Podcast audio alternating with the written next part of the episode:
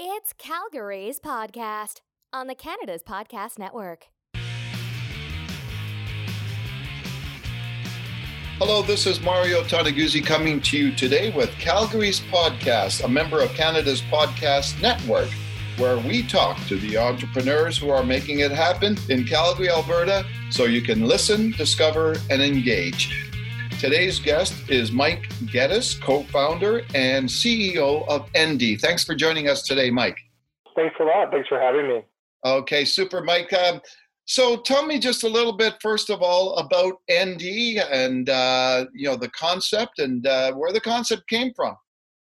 Sure. Uh, I had uh, worked a little bit uh, over in Europe for a while, and they were they were a bit ahead of the game in terms of bedding uh, compared to North America with regards to memory foam and foam-based beds.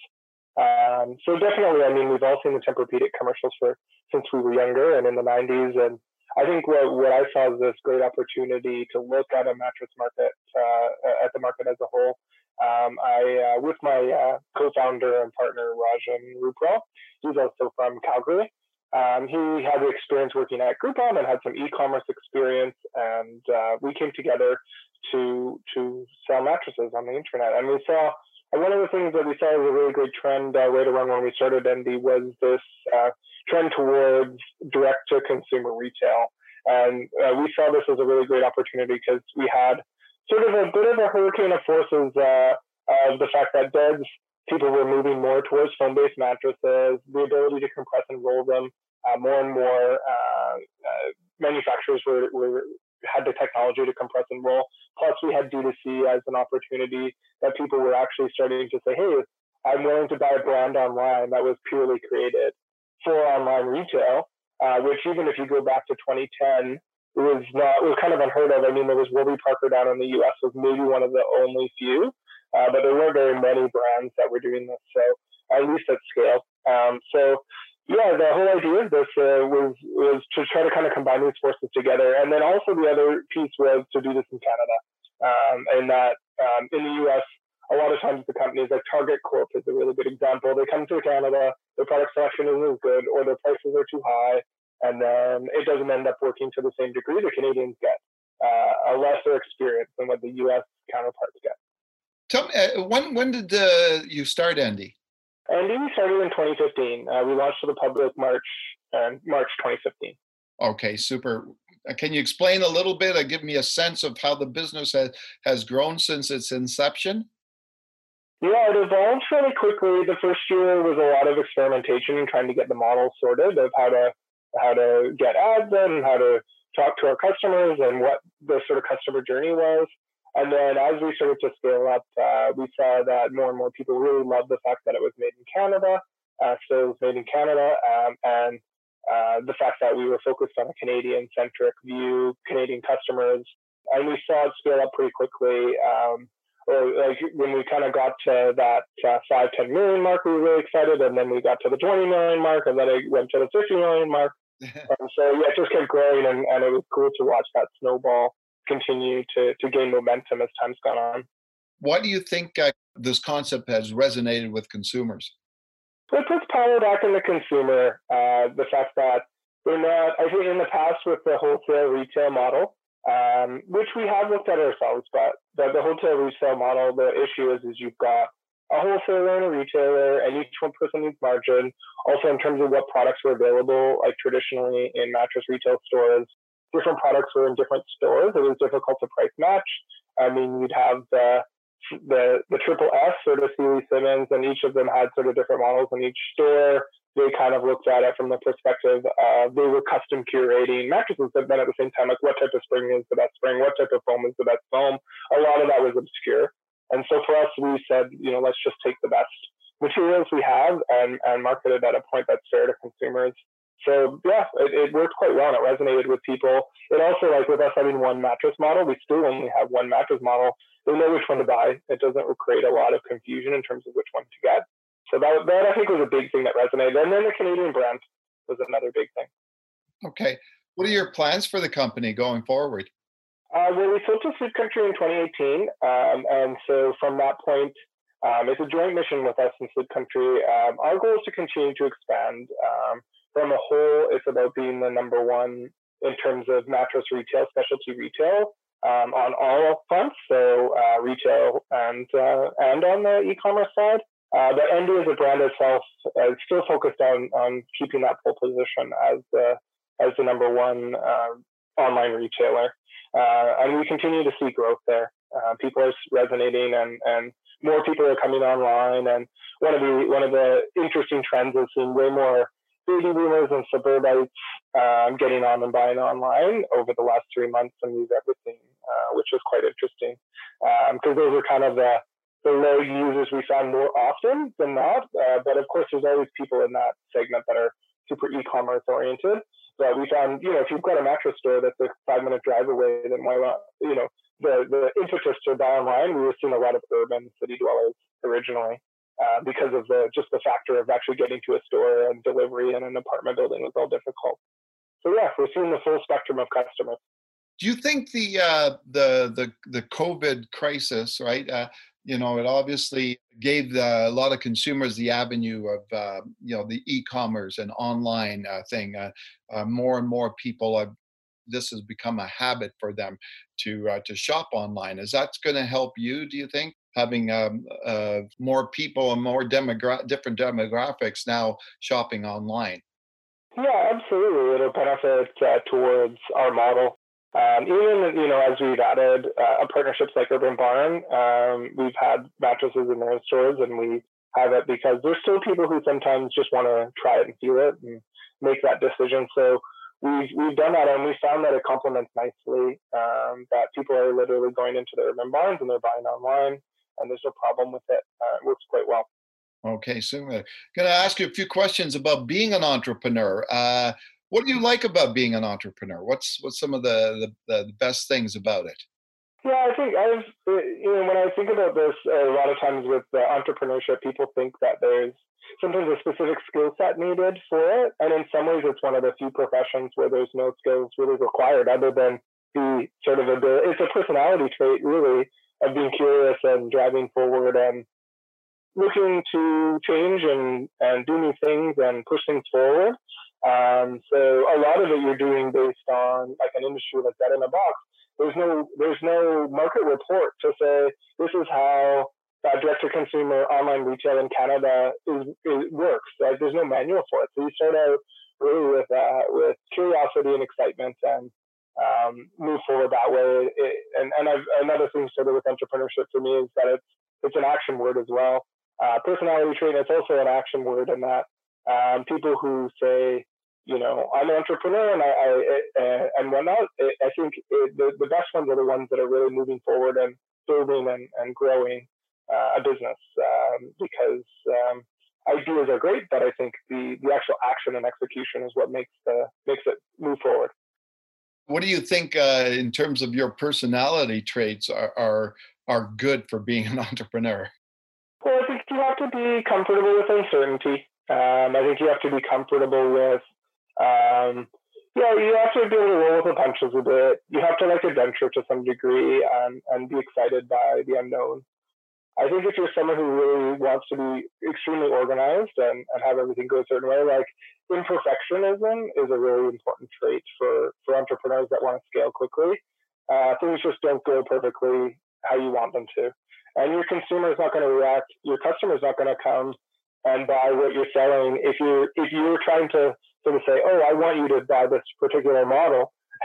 you, you have to be flexible enough to say, what does the consumer actually want to buy, and and to have that perspective, especially early on, and, and get a really strong feel uh, for um, for what they need.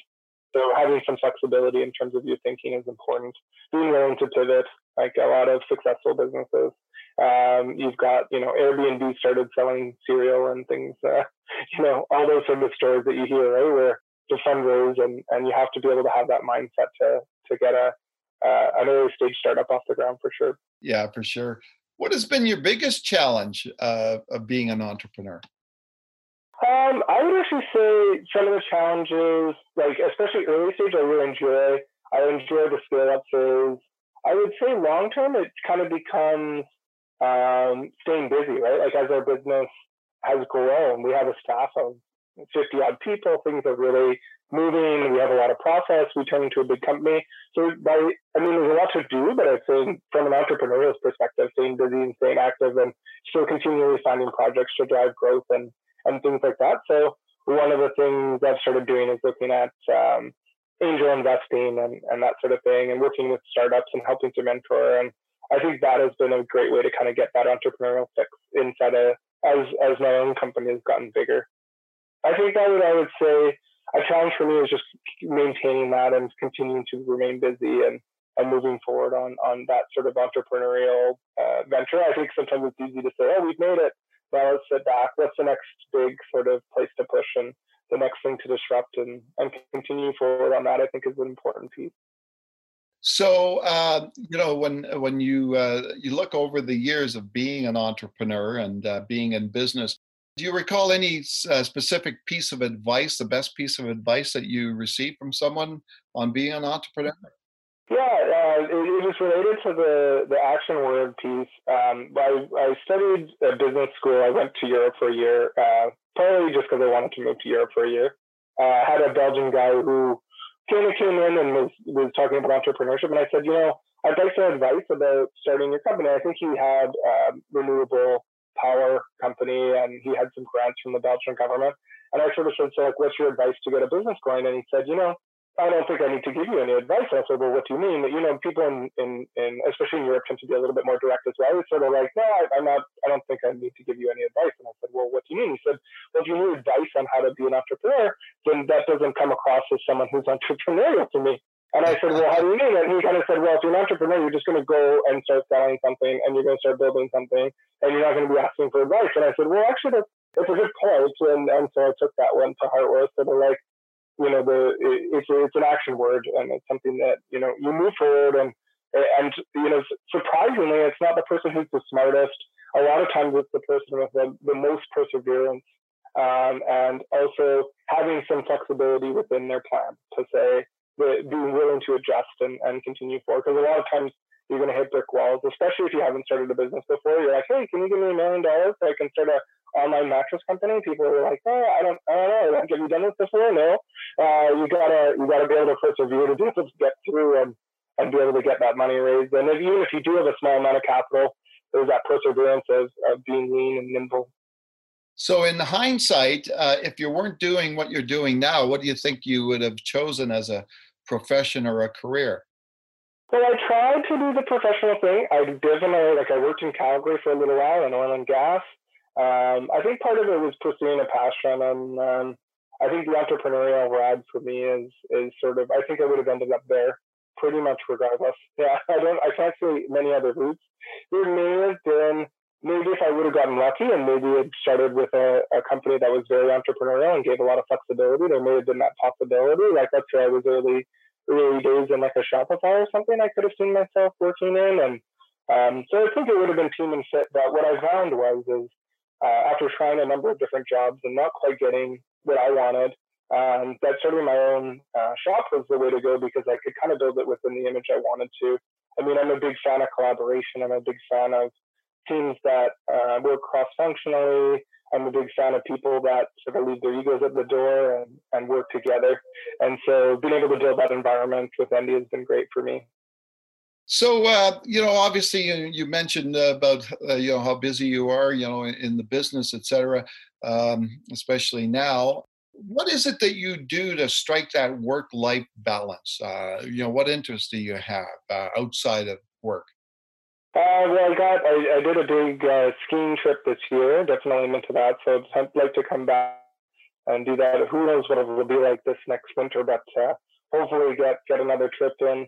Um, summer wise, definitely enjoy um, sort of heading up uh, in Ontario. They have the uh, uh, Muskoka region and they have the cottage area, so lots of lakes and canoeing and all that kind of stuff. So definitely enjoy that. So the outdoors is a big thing. And uh, yeah, I would say that would be my main the main things. Lots of reading, enjoy reading for sure. What kind of stuff? These days I've been really interested in the economy just because of you know what's going on out there. Yeah. So I've been reading a lot. One guy I really liked, um, uh, read his book Principles, uh, Ray Dalio. I don't know if you've heard of that book, but uh-huh. it's a cool one. Especially he goes through a lot of different things and a lot of different um, pieces that made his hedge fund successful. But it really actually applies very well towards startups as well, especially where you need to take a lot of data. Like with us with e-commerce, you get so much data. You get clicks and you've got conversions and you've got streams coming from different websites and all of the rest of it. And how do you turn that into a cohesive story? How do you build a culture around being objective um, as opposed to principles over personalities? And I think that's a big thing to drive towards success. Like your culture, ironically, becomes one of your most important assets in a company. And and so so Ray Dalio speaks to a lot of those elements that he built into his hedge fund that made it successful. So I enjoy looking at the sort of analogies of looking at different different industries and different things because we do get a lot of startup type stuff too, like uh, you know the Lean Startup, and there's a lot of those type of books that are really based specifically around getting a startup going. Um, but I do like to hear from from other sectors. Okay, super. I'm going to present a, a, little bit of a scenario to you, and I'll just get your response to it. Okay. We're going to uh, take you and drop you off at a tr- small tropical island, beautiful place in the middle of the ocean, right?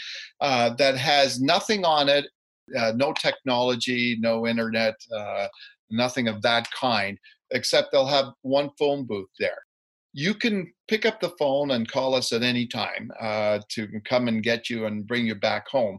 So, a couple of questions: How long do you think it would take you to to make that phone call, and what do you think you'd be doing while you were there? Well, I mean, I guess uh, when I was in uh, high school days, I did a lot of sort of the outdoor pursuits. Um, it's harder to do in Ontario, like the mountaineering stuff, but oh yeah, uh, with the lack of mountains. But I really like the idea, like like the building building a like a hut of sorts. Like definitely would be chopping. If I had no materials, I'd be looking for sort of dead leaves off of palm trees, and uh, would be looking for some wood, uh, some fallen wood, and and would try to build a shelter, something down by the beach probably. And then uh, probably next would be looking at food. How how could I build some kind of a trap uh, probably fishing would be the easiest, I assume. Um, if if you were on a de- uh, on a desert, like I don't think I'm pretty. I'm not very good at uh, you know small game hunting or anything like that. I don't know if I could build a rabbit trap, but I probably could build a good um, spear and try to try to fish. That would be my my thought. And then uh, fire, sort of try to find a way to get a fire built. Um, it would be hard without a lighter, but maybe look for some flint rock or something, um, maybe near near a river inland or something, and then try to try to build a fire. If I could get that going, I'd be pretty happy.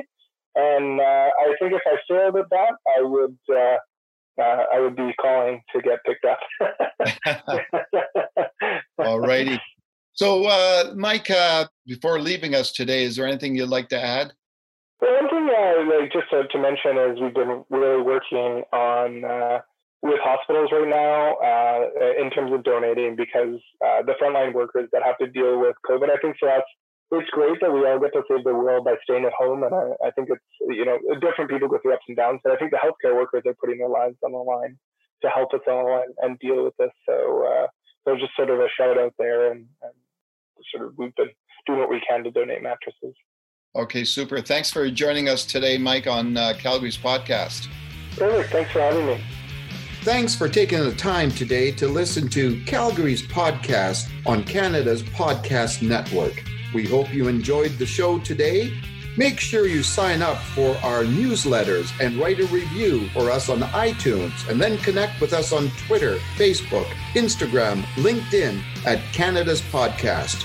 You can also check out what other entrepreneurs are doing across the country. See you next time.